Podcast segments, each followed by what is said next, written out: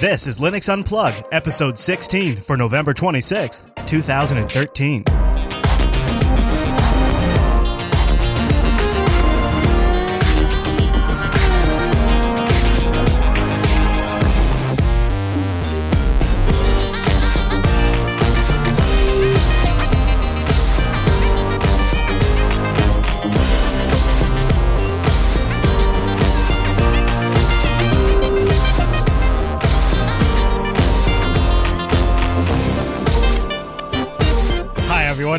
Linux Unplugged, your weekly Linux talk show that already has one foot out the door this holiday week. My name is Chris.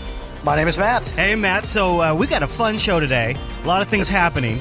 Even though it's a holiday week, you'd think t- it's Turkey. It's Turkey Day uh, tomorrow. Yeah, tomorrow here in the United Tomorrow's States. Turkey Day. No, wait, yeah. no, Thursday. No, Thursday. wait, Thursday. Sorry, I got my. There's turkey all week long, Chris. I've, I've already got tryptophan uh, all in my blood system. I'm all Right. I'm a wreck over here, Matt, because all I can think about is that bird, and then just planning my turkey strategy so that I leave enough room for pumpkin pie, but not so much room that I eat too much pumpkin pie. Right? It's all about finding the uh, right bandwidth for your stomach. Right. And this is what you would think we would be concerned about right now. But no, my friends, no. We have more important matters. Some big things are happening in the land of Linux infrastructure. You might be familiar with Docker. Now, that could be because I talk about it all the time. I talk about it too much. Maybe we should just call this Docker Unplugged. But this week, something big happened on the day we record live.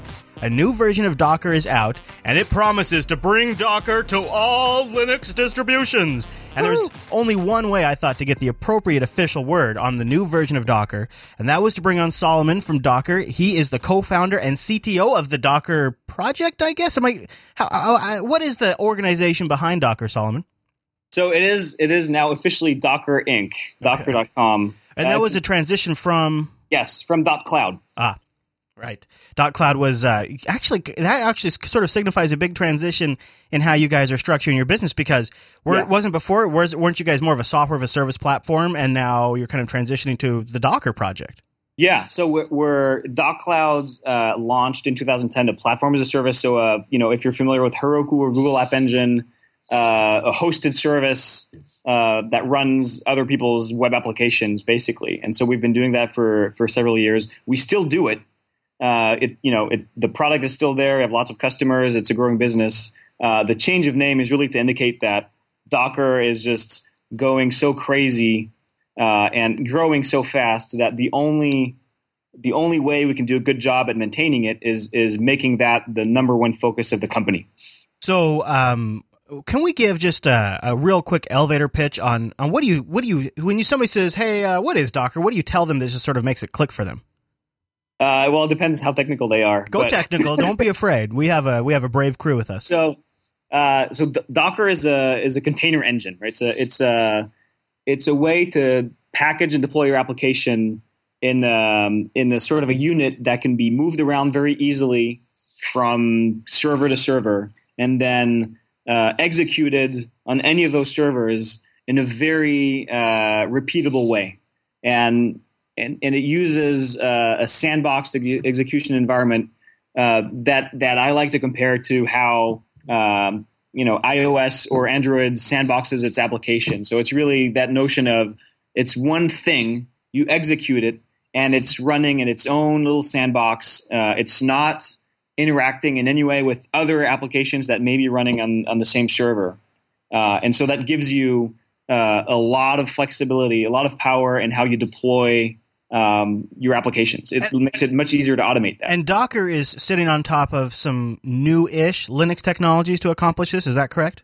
Yep, that's right. And what are those technologies? So I mean, the, the um, there there's there's three main low level uh, technologies. So the first is namespaces, uh, and it's the ability for the Linux kernel to execute processes um, and have them not see each other, basically, to kind of sandbox them uh, so that the you know simplistically the process thinks it's alone. And so uh, you've got a bunch of different namespaces, uh, PID namespaces, network namespaces, etc. So a process can have its own network interfaces, its own uh, process space. So when it lists all processes on the system, it sees only its Ah, own, Okay. etc. So that's the first. Uh, the second is one uh, called C groups or control groups, uh, and that is the that is a subsystem in Linux that deals with everything resource allocation and resource uh, accounting. So if your process can get a certain amount of something uh, and and uh, another process can have another amount, that's C group. So anything uh, from memory allocation to CPU uh, priority to um, how much I/O you're allowed to consume, etc. That's all C groups, uh, and so that's what allows you to run a bunch of applications side by side and do things like, hey, this application gets 100 megs of RAM, this one gets a gig, and they don't walk on each other's toes. Uh, that's number two. And the third feature that we we've been using aggressively is um, copy on write file systems. Ah. Basically, the ability to take a directory, so take a file system and create any number of copies, a, a lot of copies potentially of that file system, uh, in, almost instantly with very little performance overhead. And uh, in, in in starting in version, if I'm correct here, starting with the version that came out today, 0.7, is the file system area one of the areas that we're seeing some of the biggest changes for this release? Yep, that's correct. And is Uh, th- these changes are what? So what we've done is we've taken the the the underlying copy and write file system that we have been using from the very beginning, which is AUFS, and making that um, moving that from a hard coded uh, default to an optional driver and shipping multiple drivers so that you can pick and choose uh, from one of the, you can pick one of those drivers depending on what your system supports. Oh, so we're talking multiple Linux distribution support, almost all Linux distribution support. Yes, that was Nice. the big. That was the big um, the headline of the 0.7 release, Yeah. which today there's there's a lot there's a lot going on in that release. I'll, I'll just start with that. Uh, the, you know, we we kind of made a list of seven really important features um, that that that that shipped with 0.7. Yeah. Um, but you know, the, definitely the one at the top is the fact that this is the first version that runs on a on a non-modified standard Linux kernel, which means that it, Docker runs on basically every every Linux distro, which was not the case before. That's awesome.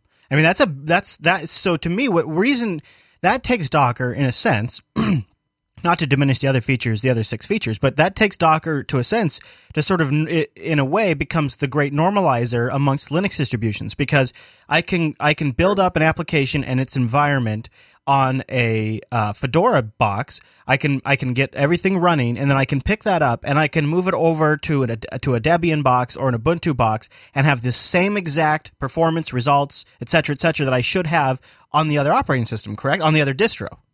Yeah, it's it's like one of the big goals of Docker is to make that mobility uh, easier, right? The the the goal is really that across all the machines that you have access to, uh, from your laptop to your production uh, servers to your QA servers, across multiple data centers, multiple infrastructures, in-house, public uh, cloud, etc.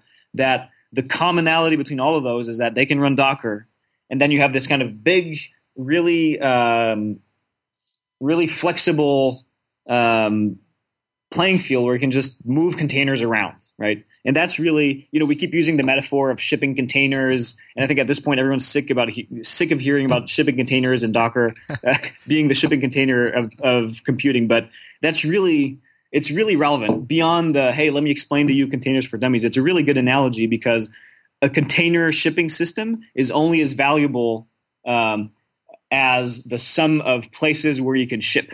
You know, no Ah, one, yeah. no one would care about a, a shipping infrastructure, a worldwide shipping infrastructure that that was supported by two cities, right? No one Right, cares about that. It's valuable because you can ship anything anywhere, and so that's a that you know if you look at our roadmap for Docker, that's basically the goal that you can install Docker on any of your machines on one hand, and on the other hand, uh, whatever it is that you're developing and, and packaging, that Docker can can package it. So, and this part of it, this packaging part of it, is sort of one of the comparisons you always see thrown out whenever I talk about Docker in our chat room is jails. People compare it to BSD jails. they but do. one, one of the differentiators here, uh, and maybe you could go into a little detail here, is I could build a Docker container that has um, Apache and MySQL all set up, ready to go. And then there is a way, a very Git like way, for me to take that entire instance and and publish it and then go to another machine or have or have a coworker or a fellow developer, who whatever the scenario is, pull it down to their computer using another git-like command, right? Yep. Yeah. So Can- exactly. Talk about that a little bit.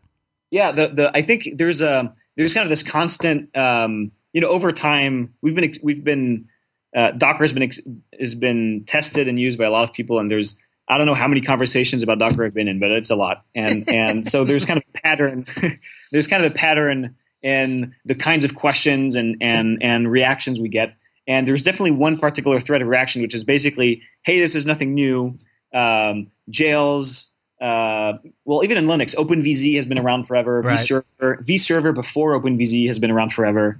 Uh, you know, Solaris zones, Yeah, yeah.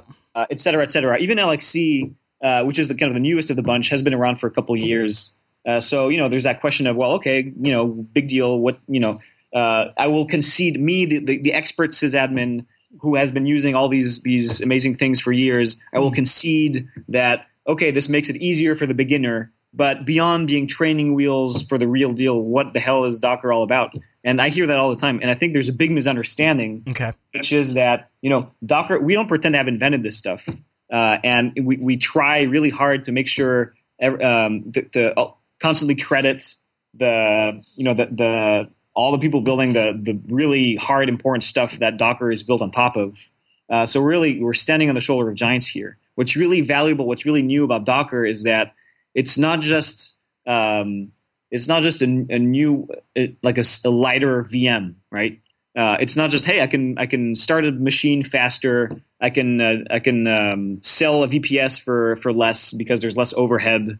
Um, it's it's about using um, it's about creating a new unit of software delivery, right? And the keyword is delivery. It's moving things around, having that portable format and a and um and a portable runtime where you can specify in advance to the developer here's what's going to happen uh, when when this application is run by Docker, and everything that I'm telling you now about what's going to happen will be true for every single installation of Docker everywhere. And that's kind of a big deal. Do you suppose, looking into your crystal ball of craziness going way out in the future, as hard drives and bandwidth just become more and more plentiful, could actual desktop applications be delivered this way? Oh, that. I think so. I mean, you know, our focus is is definitely the server first. Yeah, yeah. But and if you had asked me six months ago, I'd have said, well, you know, maybe one day, but but it will it will be a long time. Meanwhile, we have an entire subgroup, like an entire underground community within within the community that is uh, porting Dor- Docker to to uh, Raspberry Pi. Right? Oh wow, that was my next question because it seems like the Raspberry Pi is it, be- it, it is the perfect adv- device for this because the overhead of virtualization is just way too much, right? Yeah, and, it- exactly. and it's a perfect thing. And you there's plentiful. You could have dozens of them. You could move Docker instances around on all of them. I mean, so is that happening? Is Pi happening? Yeah, so the, the there was a big blog post. I keep reading about it. Uh, I'm just like, wow, I, who, who are these people? They're crazy. but yeah, it's it's it's Docker. We don't officially support 32-bit architectures. Uh, mostly not because it can't, it doesn't work. It's basically there's an if statement in there, and if it's if 32-bit, then fail. And you know they've removed it, and then kind of went through Ah. um, fixing problems as they find them.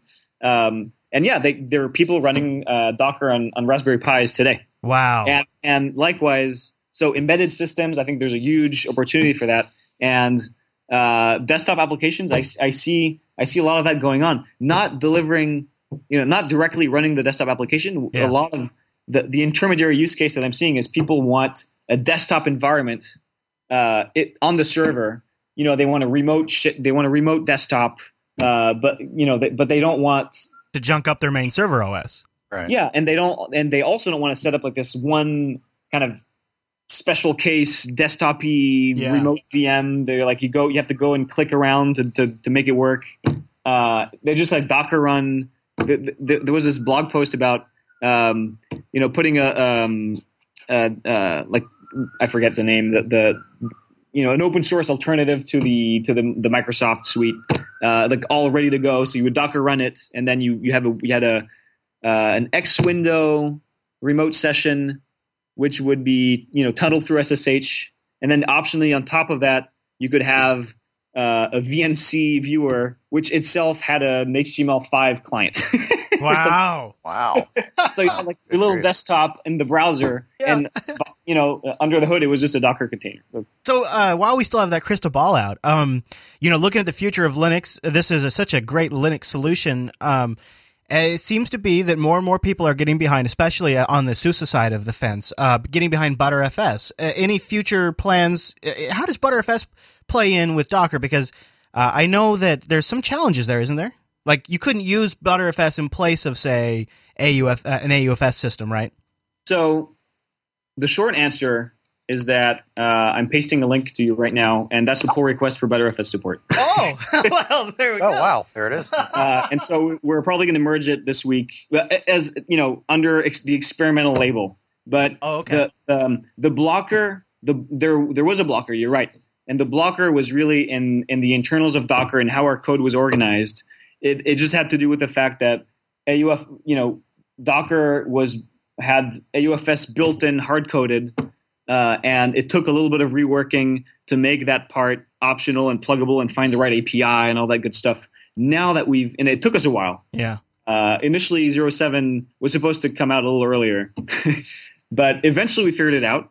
And and now that that we went we went from one to two drivers, uh, going from two to three and three to ten is is really not that hard. And so there's people experimenting with, you know, a possible ZFS driver, Oh, wow. a Ceph, GlusterFS. There's some crazy guy doing something uh, something has to do with automatically syncing to BitTorrent. I don't know exactly what's going on there, but Wow, that could be pretty cool too, though. There's a lot of cool stuff you can do. and so That's- that's really like if I had to summarize what's going to happen going forward, since I still have the crystal ball, right? Yep. Before I give it back to you, uh, there's just going to be more of that of taking things that are hard coded in Docker today and moving that to an optional plugin, defining an API, and shrinking the core. And we're going to do that for storage, for networking, for sandboxing, for uh, service discovery, all of these things that you know. There's no single true way of doing it. There's there's 10, 20, and everyone has a favorite. You know, everyone has Yeah. a way they need to customize storage or networking or whatever. Yeah. They should all be able to do it through Docker. I uh, I'm going to be deploying some Docker instances here uh, probably in the beginning of the year because uh, I uh, I'm a crazy guy and I like to have a kind of a, a really rapidly rolling system as my main system. But I can bring up in Docker, I can bring up a Zimbra installation and keep it nice and steady and stable, running on top of a supported distribution. And I just look at this and I think this solves this solves so many enterprise problems. This solves small business problems. This solves this solves developer problems, and it also solves end user problems. And I, I, I think Docker is one of the most exciting things happening at the lower levels of Linux. So happy to see version seven out. But I, you guys are still not technically saying, "Hey, this is ready for production," are you? You're still kind of saying this. We're still working on it Yeah, I, I I don't know how long we're gonna get away with that. because people uh, are using it. yeah, and I can tell you, I, I got an email. I, I mean, there are a lot of people who are very comfortable saying publicly that they use Docker in production, yeah, and you know, basically, we're saying, hey, we're not saying we're not forbidding you. but just a warning. If you do it, you better know what you're doing Yeah. because we're not guaranteeing that anything will work properly. Yeah. There is no particular reason. So people sometimes get suspicious. Like, why are you saying that? What's going to happen?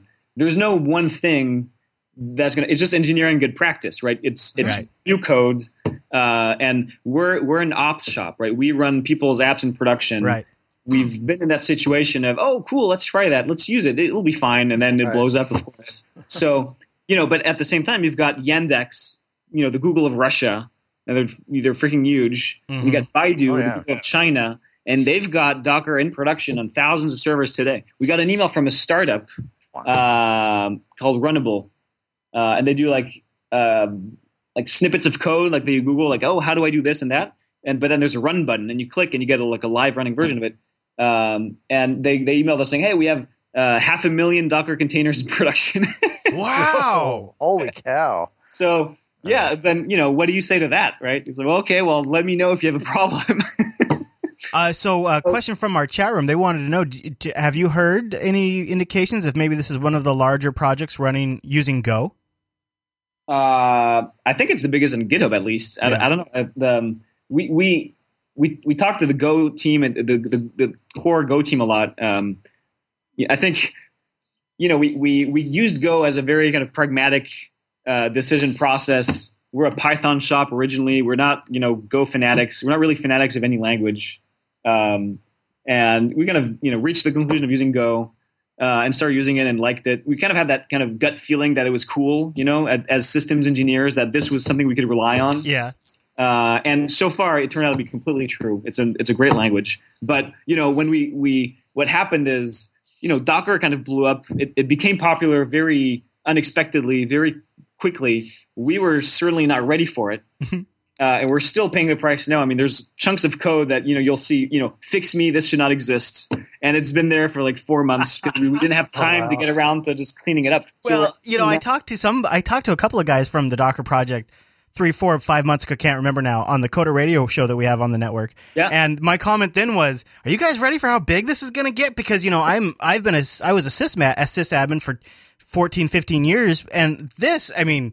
Let me tell you, I was just I saw all of the problems this solved, so I can see how it's blowing up. Do you feel pressure to get to 1.0? Do you feel like it's building? Like you like Oh yeah, Yeah. Oh yeah, a lot of pressure. I mean, the there's just the pressure of hey, a lot of people using it. You don't want to let them down. You know, Yeah, you want right. it to be worth it. Yeah. And now there's the additional pressure of you know, as a company, as an organization, a lot of a lot of businesses are betting their their technology platform on Docker, right? So it's it's kind of this double. You know, you, you don't want to let down your your fellow maintainers and and the community and and give them crappy code and, and kind of disappoint them. And you also um, you know, you want to make sure that the businesses betting their technology future on this. I mean, it seems kind of it, it, it is pretty crazy just how rapidly things happen. I think it's just a matter of good timing. Uh, so yeah, the the pressure is definitely there, but you know, it's it's healthy. It's good.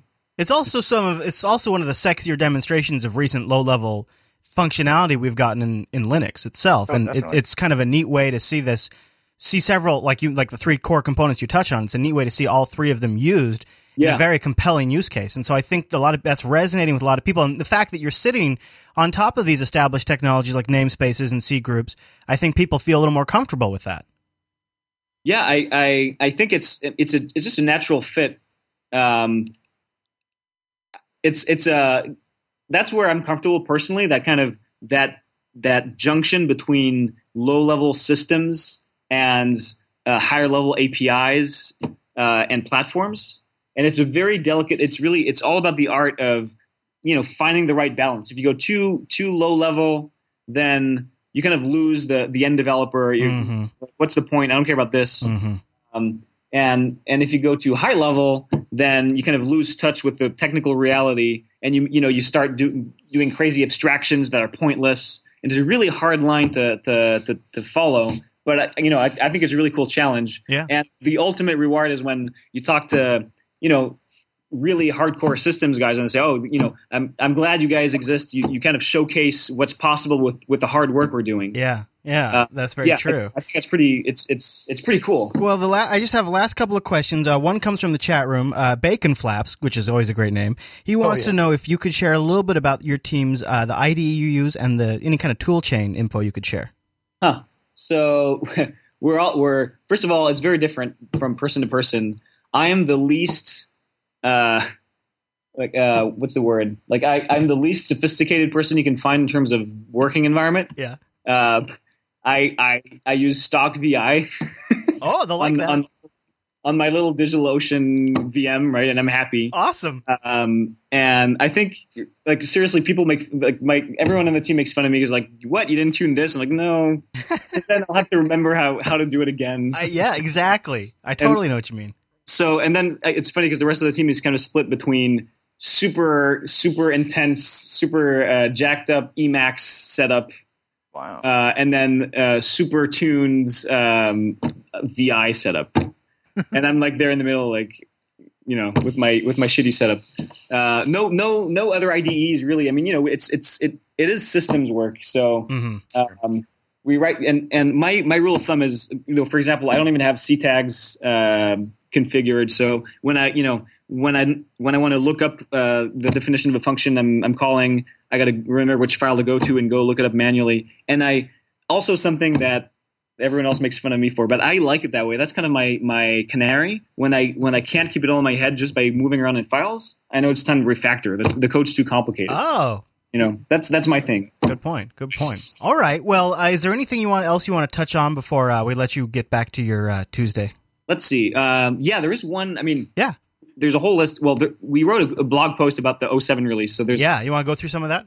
yeah, there's there's there's a lot. So I don't want to go through all of it. Okay. So I'll you know I'll just encourage everyone to go look at it. And I'll have uh, I'll have that linked in the show notes as well as a getting st- the, your uh, getting started guide that you guys have is great, and uh, also a little info about this. We'll have the link to this, which you're about to cover, in the show notes. So go ahead. Yeah, any parts you want to go through, I, I'm all for. it. I love it. Um, the one thing I want to emphasize is uh, the support for links.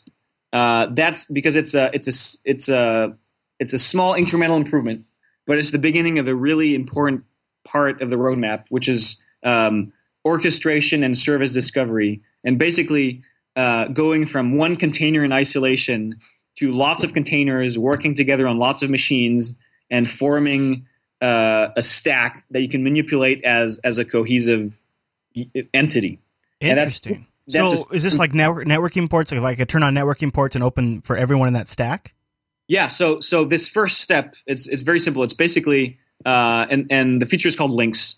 And what it what it allows you to do is basically connect container A to container B, Okay. so that one can discover and connect to discover the open the ports exposed by the other and connect to them in a standard way. Oh, oh, that's really nice. That makes it much easier. Yeah. So typically you do, you know, Docker run database, and then you'll say Docker run front end dash link database. And then that the database is linked into the, the front end. And then the front end can now connect to the database in a, in a simple standard way. Um, and it's you know it's it's very simple for now. It's it's local to one machine only for now.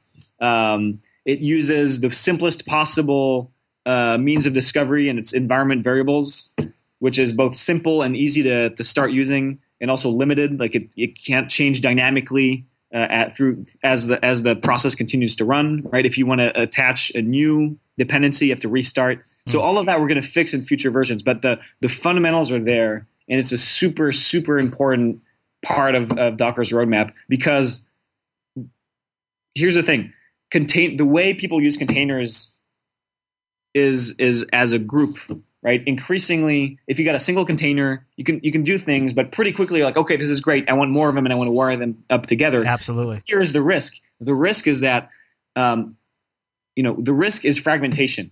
We've put a lot of effort in in in building this runtime that is uh, standardized and works the same way everywhere. That way, once I have a dozen of them, I don't have a nightmare of management on my hands, right? Because yeah, because it could start to become it could, start, it could start to get really wily after you have four, five, six, seven, a dozen, twenty of these things. Yeah. It could be really nuts. Yeah, and so in the same way that we, you know, we want ev- any container, any image you get from the index, from anyone that produced uh, produced an image from using Docker anywhere, that that should run on a 100% of all Docker deployments the same way, right? And now we're reaching the point where a lot of these containers, part of their functionality is to be connected to other containers. If I if I build the the the, the most awesome Postgres container you can think of, and I share it with you, you know what you want to do with that con- database is connect to it from from another container. So the how containers can be plugged into each other needs to be standardized. All, otherwise, what will happen is I'll give you this that Postgres container and say, hey. The, here's my standard database container. Oh, by the way, you can only use it if you happen to use Zookeeper and and and Mesos because that's what I use for orchestration. Or Yeah. you need OpenStack Heat, or you need whatever. Mhm. So but to solve that problem, we need to just put in there just one, just that the smallest possible amount of, of standardization so that every container uses the same mechanism for finding another container. And then um, on machine by machine, you can customize how it's done. You can still use Mesos. You can still use a pat, you know, um, OpenStack Heat. You can still use all of those different the, uh, orchestration tools, but the container doesn't need to know. So anyway, that's that's a really important part of it. Awesome. And there's going to be a lot more. I can't wait to watch as more comes out, uh, and I'd love to keep a line open to you guys just c- to come on in the future when uh, you get closer to 1.0 as you build towards Sure. that because it's Yeah. such an awesome project. Um, Thank you. and we have gotten a lot of good response from our audience too. I think there's a lot of people out there are finding use cases for it too. So Oh, definitely. And and one call to action, if, if I can just add one more thing, is the if there's one place that I recommend anyone go if you want to learn more about Docker or just interact more, or ask questions or complain or anything at all, it's it's the IRC channel. Ah. It's just it's the one place. Uh, you know, pound Docker on on Freenode. There's a lot of people. It's super active, and people are very nice. And I don't know about you guys, but I, I sometimes I kind of get a bad first experience from uh, open source IRC channels because it can Oh, be yeah. really elitist and kind of it can make you feel stupid if you're a beginner. yeah. And I'm It can, very yeah. I, it's up there in my top three you know things i'm most proud of in docker is the fact that everyone is super helpful and nice on that channel and there's like 600 people there That's awesome. That's So I- awesome. would i would say first thing if you have if you're interested in any way just go there and talk and and just or hang out and see what's what's what's going on Very good. All right. Well, uh, thank you very much, Solomon, for coming on the show today, and congrats I- on the I- new release. thank Much you Thanks for appreciated. And uh, folks can find more at docker.io. We'll also have links to all of that good stuff in the show notes. And uh, uh, I, I cannot wait to see uh, as it uh, as version .8 comes out and then .9. And I don't know. I don't think I'm going to wait till .1, Solomon. I just have to warn you. I think I'm going to be uh, putting it in production before then. But I won't tell you. I won't stress you out. all right well, you, you know where to find me if you have a problem right. Okay. Well, thanks so much for coming on the show. Okay. Thanks a lot thanks Appreciate it. All right, Matt. Well, that was fun. And how great was that? Uh, I'm, was I'm glad that all worked out because uh, I know they're pretty proud of that new release and it, it sounds really great. So, Timing was great. It was fantastic. yes, it was. You know, he mentioned uh, he mentioned something in uh, our chat with him uh, that I think maybe now would be a good time to uh, take a little break and uh, mention to uh, the good folks at home. And that is our sponsor this week, and that's DigitalOcean. DigitalOcean is simple cloud hosting that you control. I, I'm talking, you get the root account of this bad mamma jamma, and it is yours. And DigitalOcean loves Docker. So if you're not familiar with DigitalOcean, let me let me give you the background here. DigitalOcean, simple cloud hosting provider dedicated to offering the most intuitive and easy to spin up cloud servers ever. Users users like you know you me, I do it in 45 seconds, but maybe you'll get it done in 55 seconds to spin up a totally your own server. Uh, pricing plans are great too. They start around $5 per month. $5 per month gets you 512 megs of RAM, a 20 gigabyte SSD drive, one CPU, and a terabyte of transfer. DigitalOcean has data centers located in New York, San Francisco, and Amsterdam. In fact, I've got, uh, last time I checked, there's two data centers in New York. And the way Yeah, I've done it is since I'm here on the West Coast, I decided I have some stuff here on the West Coast that I host out of my own house on my FiOS business connection. And then for the stuff that I need to have a little bit better performance on or stuff I just want to help supplement me on the West Coast, I set up a DigitalOcean v- VPS in, uh, and I think there's like their New York, New York number two server. Uh, and Oh, now I've got it on both ends of the continent. It's or on the continent, both ends of, of the United States of America. It is it is really great for the functionality I'm using it for. In this case, it's BitTorrent Sync with some supporters and a few other uh, a few other functionalities I need internally to the network. I just I pay five dollars a month. But what's awesome is if you're like, yeah, I think maybe there's some things I could use this for. I'm not quite sure. Well, we can get you a $10 credit. And if you get the $5 a month system like I've got, that'll get you two months for free when you use the code Linux13. One word, Linux. You know about Linux. You like Linux, right? So use that code Linux and then 13. Why 13? Lucky number. Actually, that's just the episode they joined us, uh, Linux 13. DigitalOcean also offers a vast collection of tutorials uh, in their community section. And you can submit you can submit to that community section and get paid fifty dollars per published piece. So if they decide they want to publish what you've written, you can get a fifty dollar uh, fifty dollar bone. I think they probably give you, and I don't know if they give you bones or if they give you credit, but you get fifty dollars from DigitalOcean. Uh, we'll have a link to that in the show notes. But I wanted to back up. So we were just talking about Docker uh, with Solomon from Docker, and one of the things that's really nice, in fact. I'm going to go log in and, and show you this right now. Just take Yeah, me a second. But so uh, one of the challenges I've had is I, I, I'll get something all set up here at the house, and then and then it's, it works well enough that I don't actually ever go pu- put it public because the time it would take to to go reset it up again is just eh, I'm not interested. I've already spent my time Right. setting it up. It works. Like I started experimenting. The experiment was a success, and then it ends up in production, right? And it's always like, well, this is just going to be temporary, and then it never ends up being temporary. You get And you- life gets you. right? So this is what's this is why I think Docker is going to be really brilliant. Is I could take Docker, I could set up the instance that I want to create. So maybe in my case it's a BitTorrent sync, maybe it's a Zimbra server. And here I'll show you if you're watching the video version. Yeah. I go in, I, I name my host name on uh, DigitalOcean, and I'll just call this uh, Helper. That'll Helper, be it. That'll okay. be it. And I'm going to choose the five dollar a month, five twelve megs of RAM, one CPU, twenty gig SSD, one terabyte of transfer for five bucks a month. Oh, they they also have hourly rates. They have hourly rates if you just want to try something for a little bit. I'm going to choose New York 2. Now, so uh, on the uh, select your image, I can choose Ubuntu, CentOS, Debian, Arch, Linux, or Fedora. Yeah, Arch! That's not any crazier than Fedora on a server, That's right, awesome. man? I mean, come Not on. at all. Not at all. Nothing wrong with that. No. Um, but they also have uh, application images. And look at Which this. Which is very, very cool. Big time saves saver. you time, right? Yeah. Right. WordPress on Ubuntu 12.10, Docker 0.7, the version that came out today. That's crazy, It- right I there, I can deploy it on Ubuntu 13.10, uh, or I'm sorry, 13.04, 64-bit. Uh, and I and I if I just if I hit create droplet, I now have a Docker system ready to go, and I would just use that Docker check in and check out process. I would check in my Docker instance, log in over SSH, and just check it in on this machine, and I'm done. I start it and it's running. It's like I'm I'm all done. All that, That work is I so did, set it up on my local machine. I just upload it. I start it. It's brilliant, and this shows you how sophisticated DigitalOcean is to have version 0.7 today. And what's beautiful is inside that Docker container, even though this is Ubuntu 1304 uh, image that it'd be running in the, in the host operating system, I could have a CentOS base in there, right? I could have I could have an Arch base in there. I could have uh, anything inside that container. It's just so awesome because it totally normalizes the underlying operating system, and DigitalOcean's down with it. And you load that on top of their super fast SSD drives and the crazy great bandwidth and the terabyte transfer you're getting for five dollars per month. Uh, that's cheaper than a lunch at Jack in the Box, and you have an awesome VPS server that can just load anything you need. It's totally ready to go, and is totally a quantified cost. I think that's awesome. So use our code Linux13 when you're checking out over DigitalOcean, and uh, you'll get two months of credit.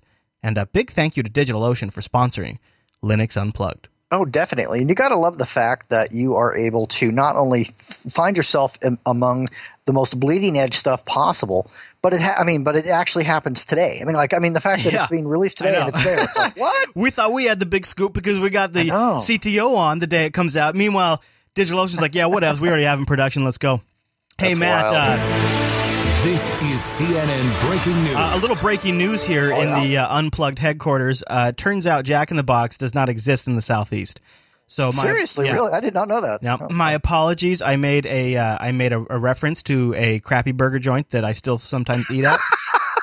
uh, that that's not even in the southeast. So I, Well, I'll, I'll take it up a notch. Did you know that the Waffle House doesn't exist up here?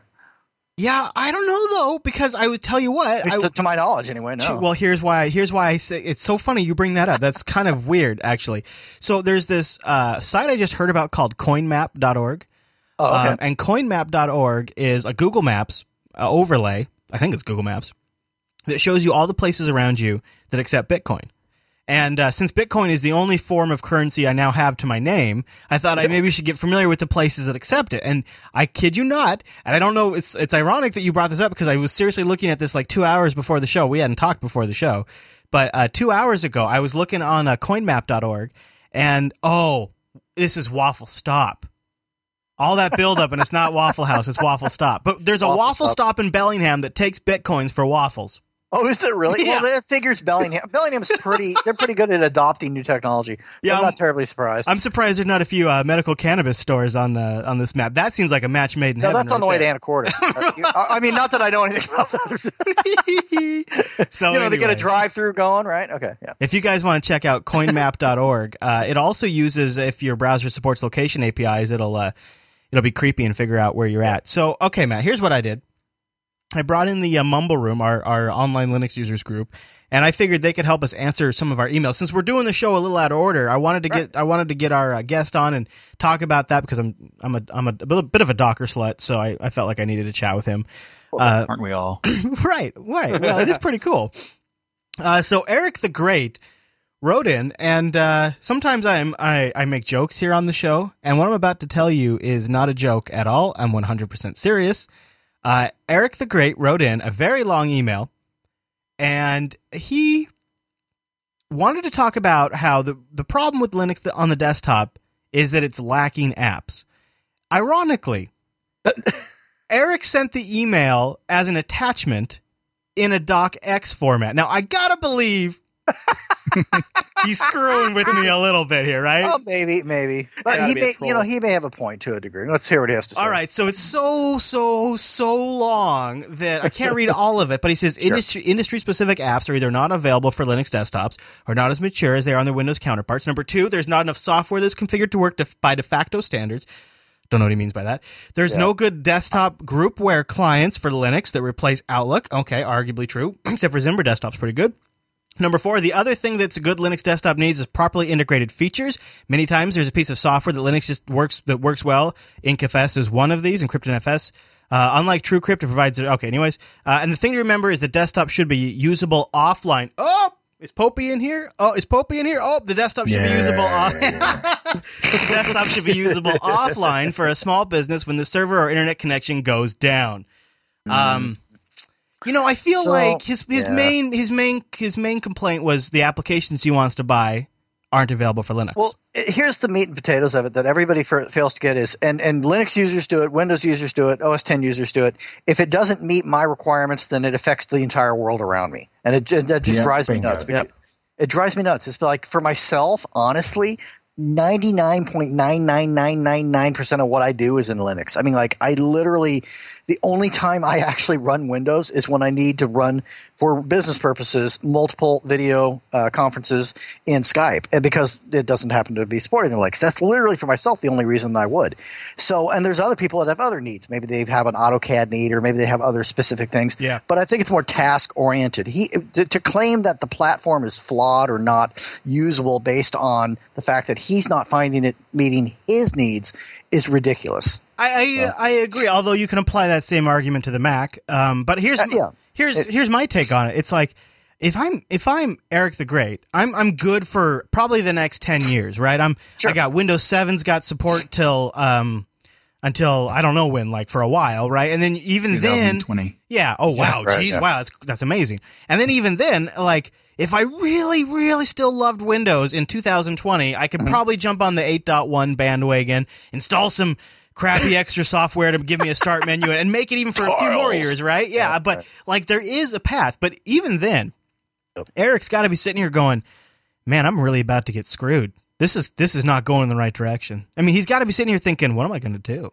Maybe I mean not immediately, right? No, but he hasn't experienced he hasn't experienced a pain point yet. For him, his pain points that he's experiencing is that he's missing specific applications that do certain things that he's used to, the way he's doing it, or that even its availability, and that may be the case. And I think history will look back and go, boy, look at all of the things Microsoft did to enable their own downfall. Because it, I actually think extending Windows 7 support to 2020, what you're doing is you're giving time for alternative ways of doing things to develop. And people are going to come up with replacements.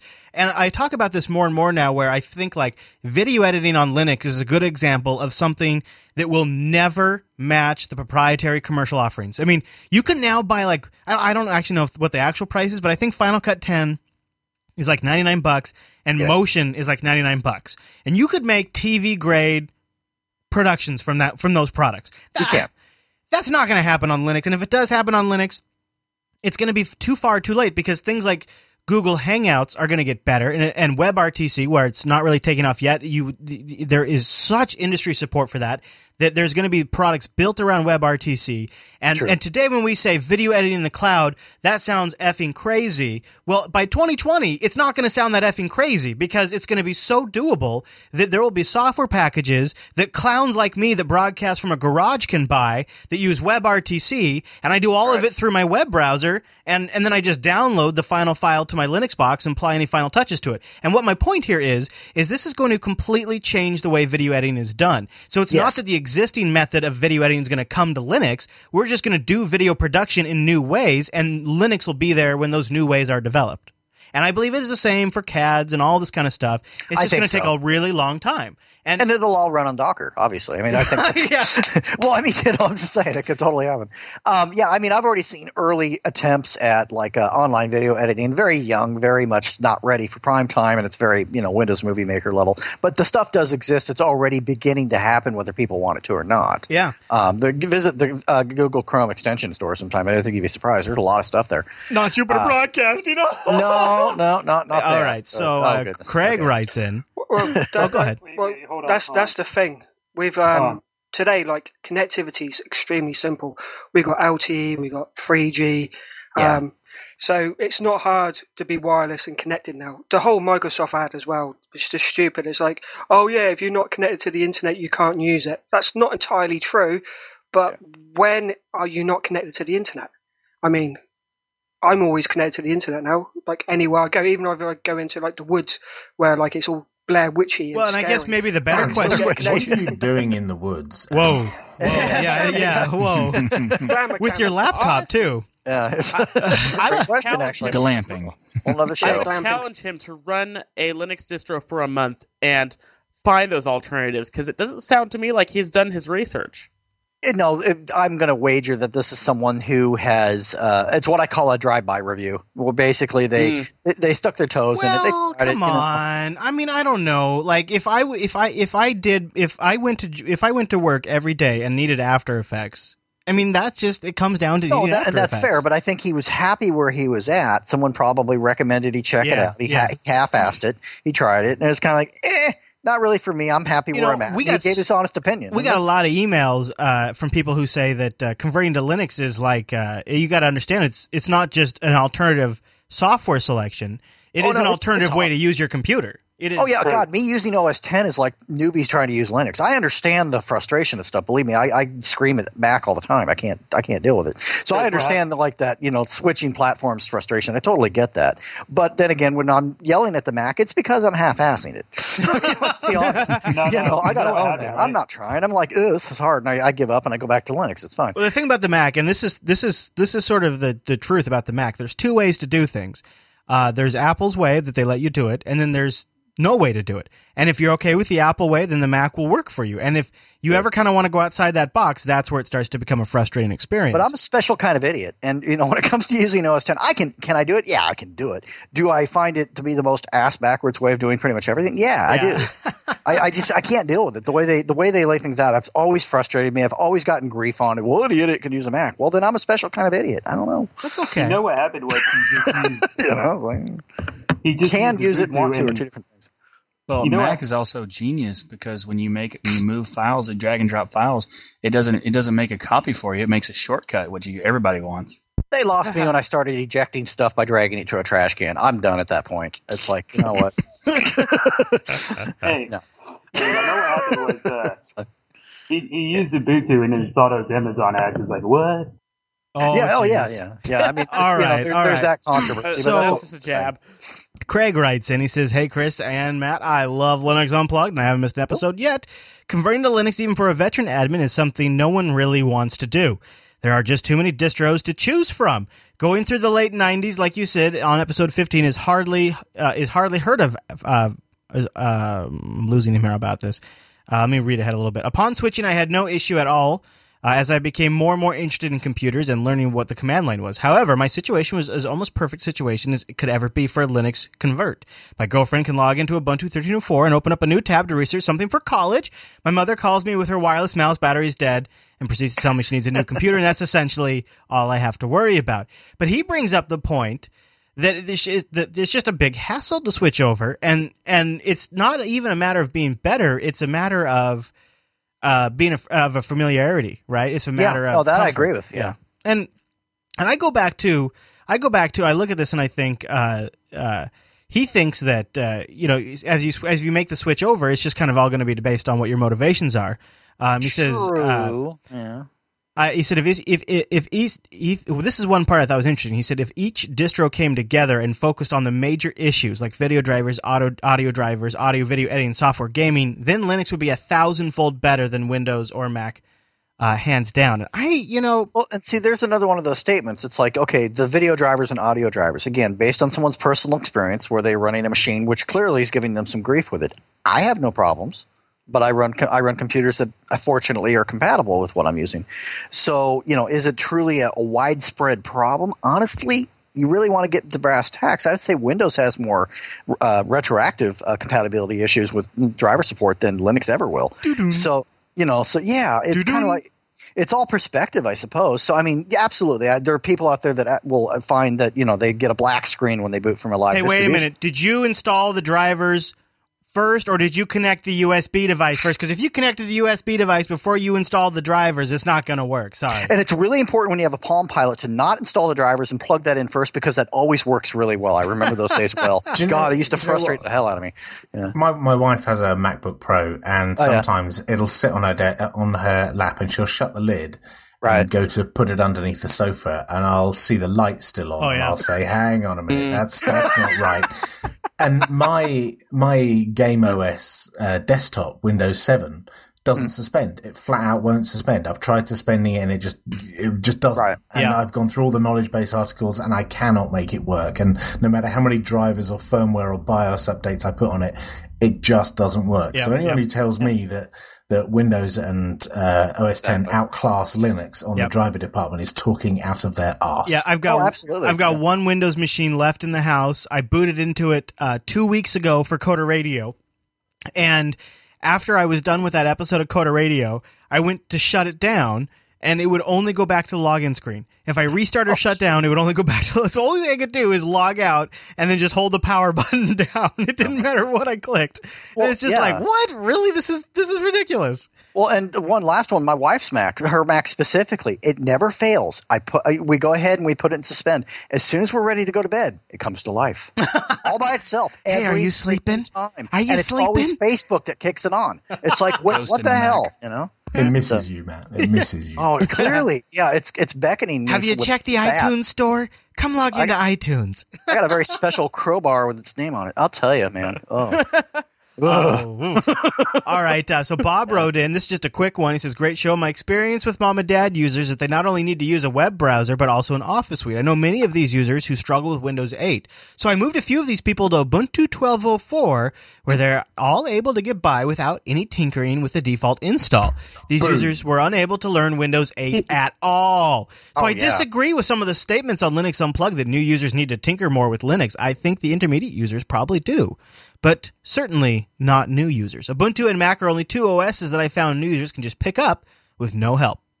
yeah. I think I think it defi- depends on how you define new user. Uh, my favorite new user is someone that has zero experience with a computer because they have no perceived con- uh, misconceptions, and they're Fewer and fewer of those people now, though. Yeah, They're they still are. out there, but it's well, unless you live less. out where I live, out in the backwoods. Right, but- yeah. you go out in the country or, you know, you go up into the older demographics and you can find them still. I mean, but we still have people chasing cows around with USB cords. It's scary, but yeah. uh, well, Windows 8 really is. I mean, uh, I, I'm, I'm sure I've probably overshared this story, but I'll just share it again in case I haven't told it on this show. uh, when Windows 8 came out, actually when it was when it was uh, uh, like I guess it was done with RC or whatever, where you could download a, a trial for a limited time. Uh, you didn't have to buy it, and uh, so I had a client that uh, had five computers. So they had this room where they had QA people because they ran a website where they posted things that had to be QA'd all the time because they came from outside sources. So they had a team of about a dozen QA people, and they had about five computers that were not being used because they would only kick them into gear during the heavy season, and then during the slow time, they would uh, it was temp staff, and they wouldn't those computers wouldn't be in use. Right. So I took those five computers and, uh, per the client's request, loaded the 8.1 demo or trial on it, and uh, which you could ex- re-extend a couple of times, and I did have to extend it one time. So we put these five users of various effic- uh, proficiency. One that I would say is he's definitely not a technical user, but he knows Windows 7 so well that he showed me a couple of things. And Oh, I, yeah, I and I know Windows pretty well. I've you know used Sure. supported it for years, and so he's he's definitely sophisticated. I mean, he'd never know anything about like Event Viewer or you know any of that kind of stuff, but he probably knows about Device Manager, and he can definitely mm-hmm. install printers and all that kind of stuff. then I had a user who you know is pretty much still struggling with the fact that the mouse has two buttons and one of them does something different than the other button. So good range, right? right, yeah, definitely. None of them, none of them could figure out how to shut down the Windows 8 computer.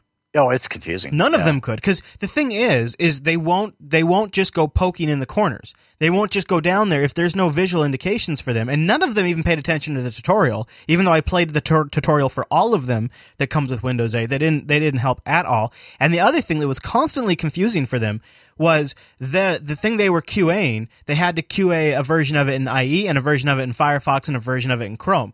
Well, Oh, wow. because the IE one uses ActiveX, only the problem was the Metro version of IE doesn't use ActiveX. So, and, and they kept getting confused between, wait, am I in IE on the desktop? Um, am I in IE in Metro? And why is the address bar on the bottom in this UI and why is the address bar on the top in this UI? And totally disconnected from it. And these same people, these same users for a, for a short period of time were on an XFCE desktop and had none of these problems.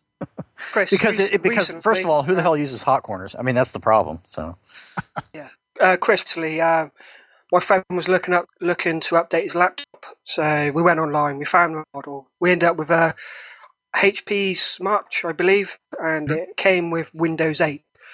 Um, he's not overly familiar with Windows because when he was first getting into computers, I actually convinced him to actually use Ubuntu. So he's always been an Ubuntu user. He used it for a week, and he said there was so many weird things. Like because there was a touchscreen, he said he would type stuff, and then Metro would just pop up for no reason at all. And he said it Oh, was just and like yeah, and he's just like he got so frustrated, and like uh, stupid things like when he was trying to do like the HDMI out. Yeah. Um, he didn't quite understand. You got to slide the bar over, and then you got like to mirror it, but like it's not just mirror. You got like uh, options for like screen resolutions, but the screen resolutions was wrong for the TV, and it killed like the, the screen on the monitor as Oh, well yeah, as in yeah. the TV. Oh. Like, like he had so many hassles. He said, "Look," he said, "I don't care anymore." He said, "Just come over, put that operating system on that I've been used to because I absolutely hate Windows 8." I explained to him that, like, you know, I'm not going to be able to dual boot properly because it's got UEFI problems. I said I can do the thing where you do like escape. He said, "No, I do not want Windows 8 at all." He said, "I absolutely hate it." He said, "I don't want it." So Nice. you know, people, and he's not very computer literate. He's pretty useless. To Yeah. honest, on the computer, but he can work his way around it per- perfectly fine. I Well, think just it's what you something get used when- to using. I realized something when Chris said earlier that people didn't know how to do the shutdown. And I have messed with uh, Windows 8 and 8.1, and I've helped people like walk them through things. And when you said that, I realized that I have never shut it down on Windows 8, so I have no idea how to do it. yeah, it's uh, I, I've worked with eight, and it's definitely uh, it- but first you got to do the hokey pokey, and then you shake it all about, Yeah. twirl around in a couple circles, and then finally it will appear. It's the weirdest thing, but yeah, it- Yeah, it's about it's about three different options. It's really dug Yeah, into God. like yeah. Yeah. The Yeah. funny thing about Windows 8.1 is that they brought back the start button, but not the menu. I know. Yeah. So when people who have a start menu, like a third party installed, that it their the buttons are in the same place on top of each other, so there's like a 50-50 chance which one you click. what a train wreck! what a train wreck Windows is becoming. Uh, it's yeah. so wow. Oh, it Um, amuses me. I'm, I'm fine with it. I mean, let's be honest. I mean, I used to do PC repair, and Windows is what drove me to Linux. I mean, like actually repairing other people's stupidity is just that's literally what drove me to it. You know. I've got uh, I've got two two more emails and then the grand question I want to ask you and the and the uh, Mumble Room. Uh, uh, but first, we should we should thank our second sponsor this week. Yeah. So uh, everybody knows about Ting now, right? Everybody knows about Ting because Ting is sponsoring Linux Unplugged. Now Ting is mobile that makes sense, and I want you to go over to linux.ting.com. Linux.ting.com will get you $25 off your first device or $25 off your first month of service if you already have a Sprint compatible device. Now, oh, guess what? My Nexus 5 shipped today. My Nexus 5, I'm supposed Oh, no Fr- freaking UPS says I'm going to get it tomorrow. I don't know if that's I'm possible. so jealous. I am Are you so be excited. tackling the poor man as he walks? Oh well, I'm going to give him a handy. Are you kidding? I'm. Uh, he's. I- oh, really now? Whatever it takes. I'm excited to get my Nexus 5. And here's why I think this is a better time than ever to sign up for Ting. First of all, if you have the internet phone with the iOS uh, 4 or 4S, iPhone 4 or 4S, now compatible with the Ting network, you go over to the BYOD page, which you can find over at linux.ting.com, and they'll give you all the info you need if you got a Sprint compatible iPhone if you got the Nexus 5, t- this is what is so awesome about Ting is they've been very transparent about the entire process because uh, first of all they're a CDMA network, which is a huge boon here in the US because that gets the signal through areas that GSM just doesn't generally penetrate as well. Uh, and and so one of the things that a CDMA carrier uh, has has had to deal with for sort of the first time is a phone that requires a SIM card because that's generally something that's only on the GSM networks. And it's been really awesome and encouraging to watch the Ting folks very publicly in their forums and in their blogs work with their community, work with the experts. It's so awesome to see a cell phone company recognize that people in their audience know a lot about these Android devices and are very savvy and very capable of helping them have a better service. That's huge for me as a Ting user. Oh, and to see them work to get the Nexus 5 with their community has been awesome. And it's what, it's what gave me the final push to make my Nexus 5 purchase. I cannot wait to combine the power of purchasing directly from Google on Google Play and unlocked Google Experience Nexus 5 phone and then bring it over to Ting, which is no contracts, no early termination fees, and you only pay for what you use. That is such an awesome combination. And I want you to go over to linux.ting.com to get started. And by the way, if you're in a contract now and you've been thinking about switching, Ting is going to give you some early termination relief. You can get more information at ting.com slash ETF. They're going to give you about up to $75, I believe it is, per line that you have to get canceled. All you got to do is grab your Ting device, port your number, then submit your ETF claim, and Ting will help you get out of that contract. And then you're only paying for what you use. They include hotspot, they can include tethering. Their customer support is amazing. You can call them at 1 855 846 4389 anytime between 8 a.m. and 8 p.m. and just talk to them about the Nexus 5. They'll just talk to you about the Nexus 5. Like, That's you got awesome. questions and how that's going to work, how's picture messaging, all that kind of stuff. You just talk to them. They'll give you, they'll help you out. They've also got help.ting.com, which gives you lots of resources. You can find out more information, do discovery and exploring on your own. So go over to linux.ting.com to get started. You're going to love Ting. It makes sense. It's no BS, no hidden fees. Only pay for what you use. $6 per line and you can share it pooled minutes. It's really awesome. So I want you to go try it. Linux.ting.com and go get started now because the sooner you switch, the more money you'll save in the long term. Gotta love those guys. They keep my bills stupid cheap. It's great. I know it really is awesome.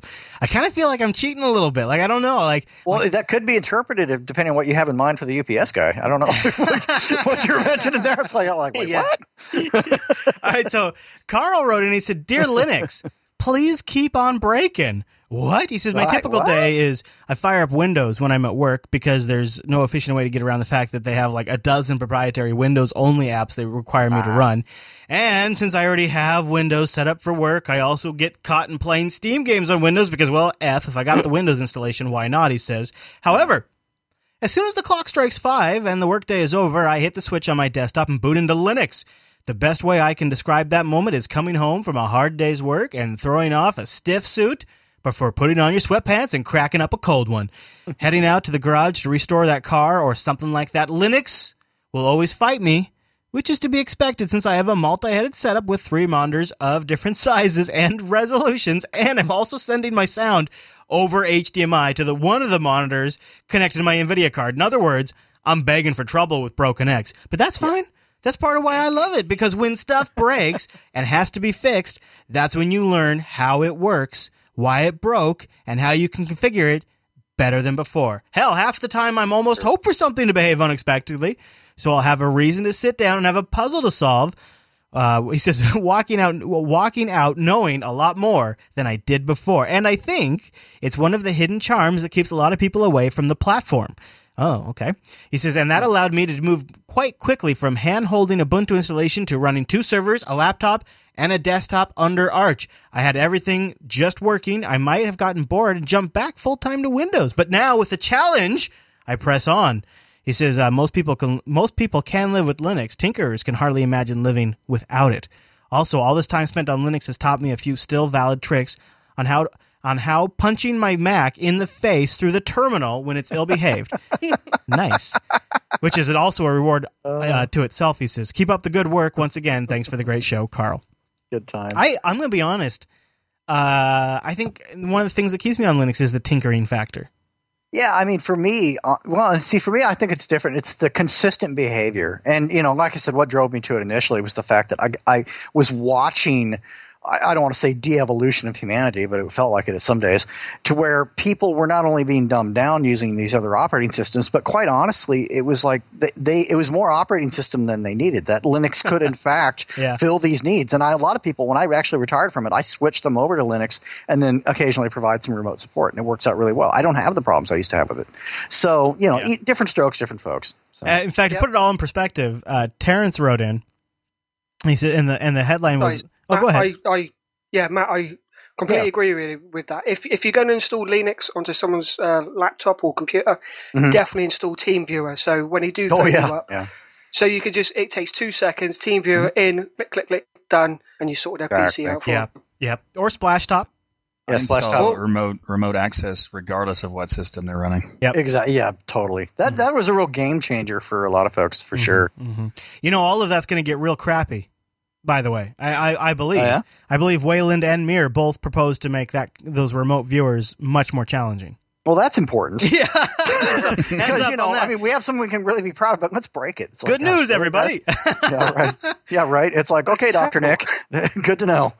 Then we'll have I to mean, go back team- into the virtual machine remoting. yeah. You know, I help people out in Birmingham and stuff on TeamViewer. TeamViewer is like a must if you're trying to wean someone off like Right. Windows or Mac. Yeah. It really is. Yeah, you got to have that hand holding Uh, experience. I have not used TeamViewer as much because I don't like the. Uh, isn't isn't the client on Linux a wine app? uh, yes. it, it is a Yeah, it's- wine. it's It's a self-contained bottle. Yeah. yeah, yeah. Yeah. And see, where with Splashtop, they actually have a native Linux app, and I just I use that to get into my mom's machine, and it's click click. You know, it's so fast. I, I like that. So, but so in terms of um, for you mentioned Mir and remote desktoping, um, that won't be a problem for a while because the next LTS release of Ubuntu is going to still have X. So for Right. the next five Oh. years after 2014, it's it's not a problem. right, Oh, yeah, that true. It, yeah, that's a good point. I mean. I guess that's the silver lining. Good enough for me. Good job. I, uh, Wayland, however, uh, proposes to introduce that problem. Uh, they are working on Yeah, like those guys. Oh, come on. Wailing Toby. at Wayland today. a, actually, I think the Wayland guys are working with somebody from the one of the VNC groups to to figure something out. But uh, it is it is good times. Um, but I think all of this, I think we all need a little perspective right now. So Terrence writes in, he says, "Back in my day, insert old man's voice. Back in my day, when I installed Linux, there was a distro called Slackware, and it was an unholy beast in its infancy during the late '90s. One of my beloved 386 XSs. It took 10 hours to compile the Linux kernel, and one misstep." Would ruin your install. Consider yourselves lucky, whiny Nancy boys that you even have a window manager or a graphical settings manager. There's no Google back then. All I had was a 500 page Slackware book that came with way too many floppy disks for the installation. Installing won- Linux, Yeah, Go he ahead. won it, Nancy boy. That that won me over. installing Linux back in those days was a blast because it was an adventure with numerous pitfalls. You mm-hmm. used Linux with pride because it was your baby, made with your sweat and tears. Linux is far from perfect, but I feel sorry for people who are locked up in Apple and Microsoft's jails.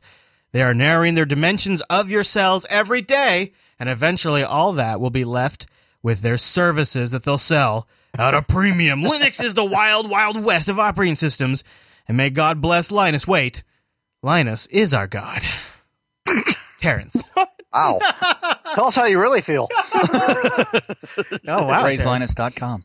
Yeah, I really. like the whole dramatic reading of that. That was uh, Thank you, good. thank you. Well, I felt like Terrence. Uh, I felt like I, I was, I was connecting with him there.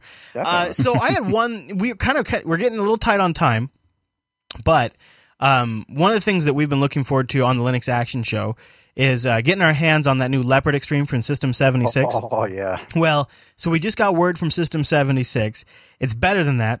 Oh yeah. We're also going to get the new Kudu, right? That's what it's called, the Yep, Kudu. Kudu. And we're going to get their Ultra book with a brand new keyboard arrangement that they've just set up for it based on uh, viewer uh, viewer based on their uh, purchaser feedback. So I thought I'd ask you guys, like as we get ready to review these, what? Uh, and I'm going to start with Matt to give the mumble room Yeah. time to think. Matt, what for you? What are like like if you're gonna if you were gonna buy a computer, what are some of the key things you need in like a Linux workstation?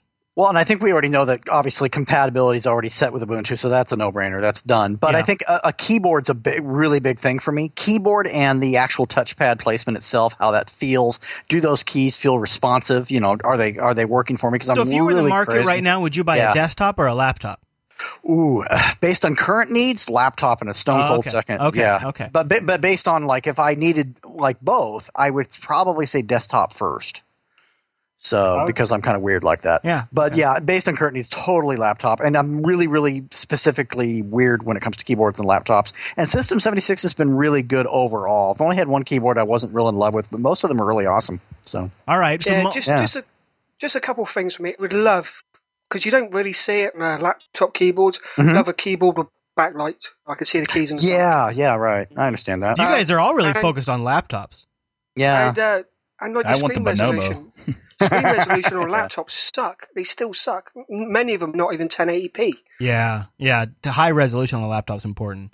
Sure. I mean, I got a tablet and a phone higher screen resolution than most tablets on the mar- not most laptops on the market. It's ridiculous how low screen screen resolution laptops are. Well, so what about on a desktop though? Like, what do you look into for a desktop? Like for the ultimate desktop? Quiet. Yeah, that's what I was is thinking too. thing. Quiet. That's what I quiet, was thinking. yeah. quiet and power, and also being not having to wonder, okay, how much, what am I maxing out now, or do I have enough resources to do this? So or, you know- expandability. yeah, yeah, exactly. Powerful. Yeah, power and expandability and quiet. Those are Mhm. two of Yeah, my pretty big- really- Quality. Case quality. Case While, while I want the Yeah, quietest I like that. computer, I want the loudest clacky keyboard to show that I'm actually working. right, I know what you mean. Old IBM style. Yeah, they gotta I get the cherry switches. There's a few people who mumble with very loud keyboards, so I can. Uh, Yeah, yeah, yeah. Al, well, on on TechSnap, I often joke that Allan's keyboard is the third host because he's got one of those uh, Razer uh, with the clackies. Yeah, see, this is what I'm thinking for a desktop's quiet expandability, case quality. On it sounds like on a laptop we got keyboard, backlight. It's funny because so far nobody said battery life or uh, wireless. Oh, that's a good point. Yeah, the battery life. Yeah, that would be that would be helpful. In Well, it any depends on the- mainly situation to do with the operating build I system, to be want, honest. I always want an SSD, no matter what. Yeah. Desktop or laptop. Yeah, No, yeah. uh, no way I'll ever go to a hard drive Yeah, now. SSD is kind of getting just the only way to go now.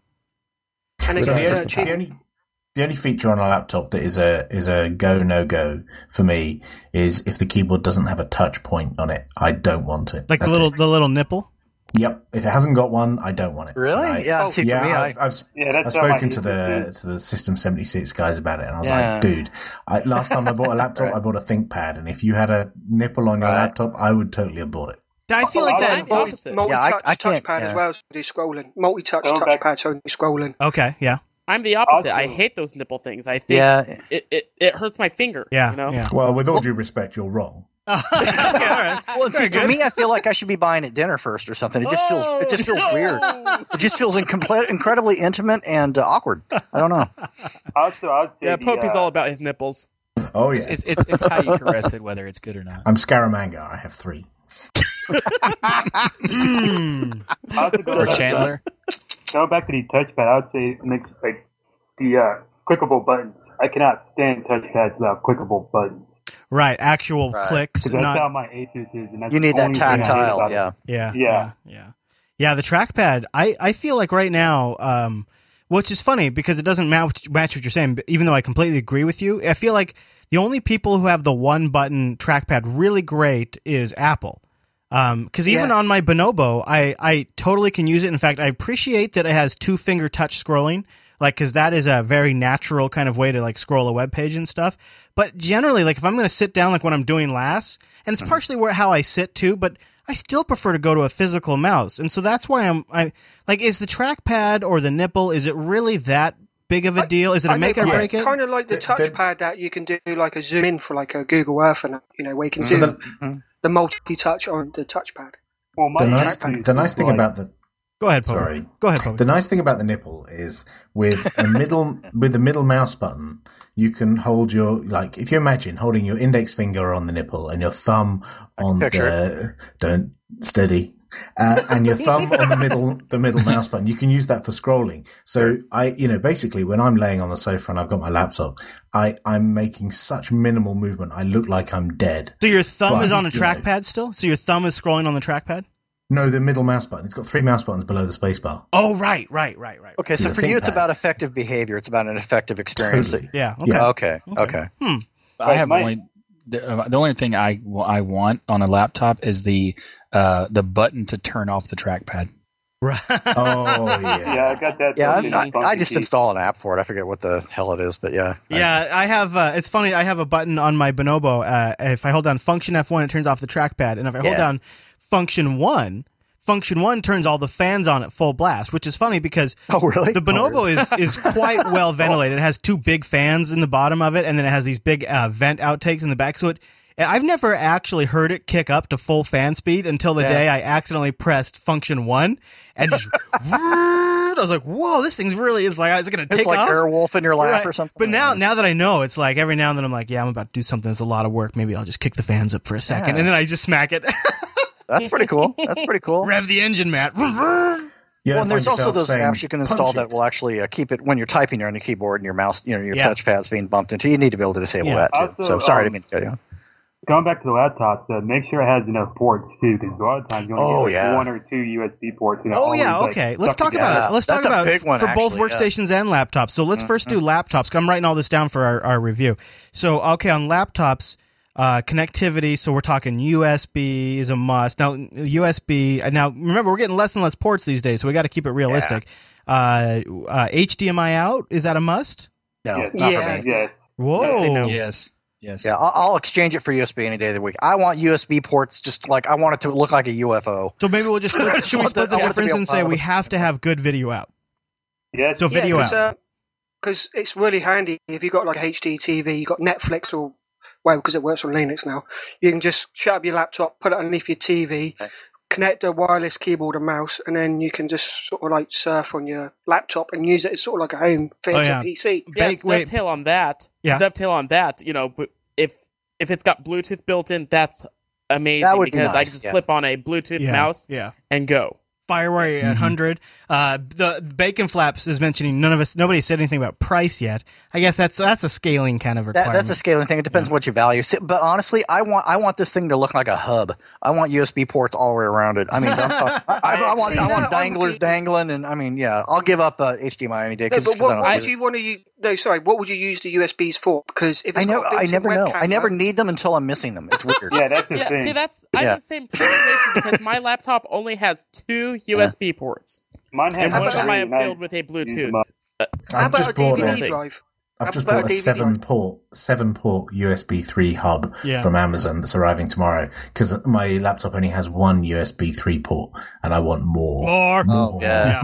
yeah. Well, I have like an old uh, 2008 era System 76 laptop here, and it's got four, which is good.